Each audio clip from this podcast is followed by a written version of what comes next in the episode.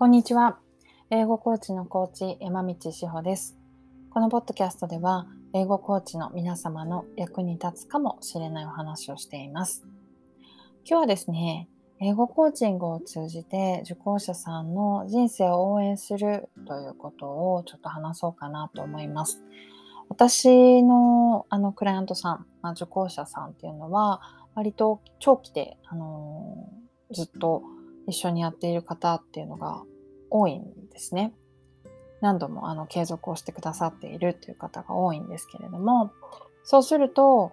こう、お互いに今どういう人生の中で何があったのかとか、仕事でどんなトラブルがあったのだとか、家族がどういう感じだみたいな話とかをたくさん英語でね、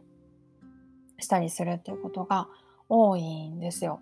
そうすると、まそういうことも把握しながら、それでもなんかいろいろあるんだけれども、それでも英語の学びをこう止めたくないって考えている受講者さんを英語コーチとして応援していくっていうことなんですよ。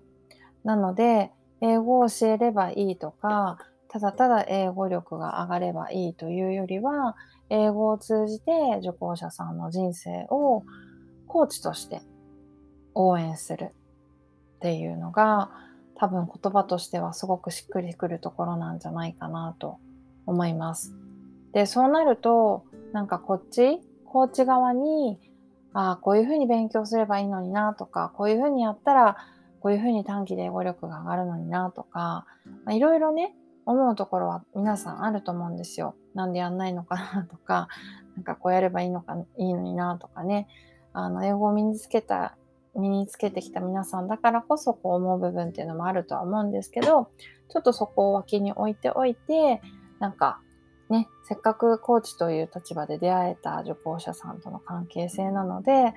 何をどういうふうに関わったら、目の前の受講者さんの人生がよりよく、よりよくね、なるんだろうな、みたいなことをちょっと考えてみていただけるといいんじゃないのかなと思います。はい。なんかね、抽象的な話になってしまいますけれども、英語っていうのも私たちの人生の一部だし、受講者、受講者のさんの人生の一部だしね。だから、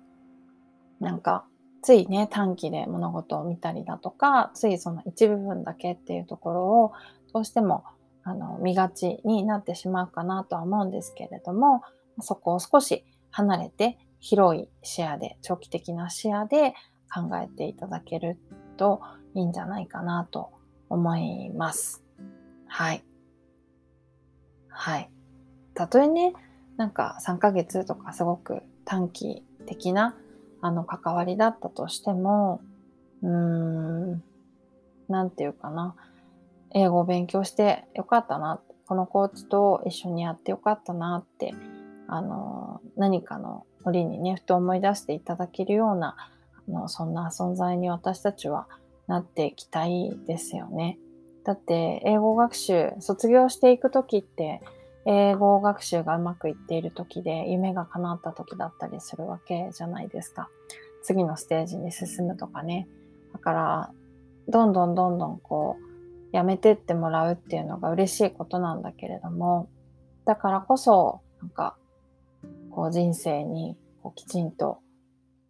人生にコミットするというかね、英語力だけじゃなくて、よりよく、よりね、なんか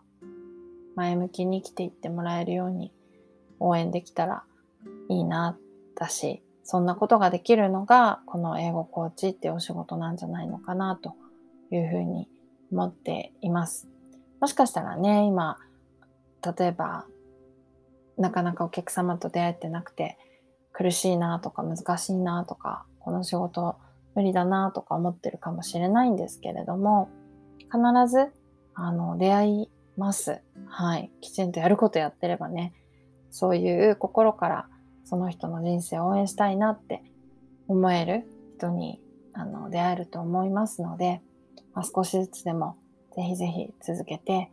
うん、あの頑張って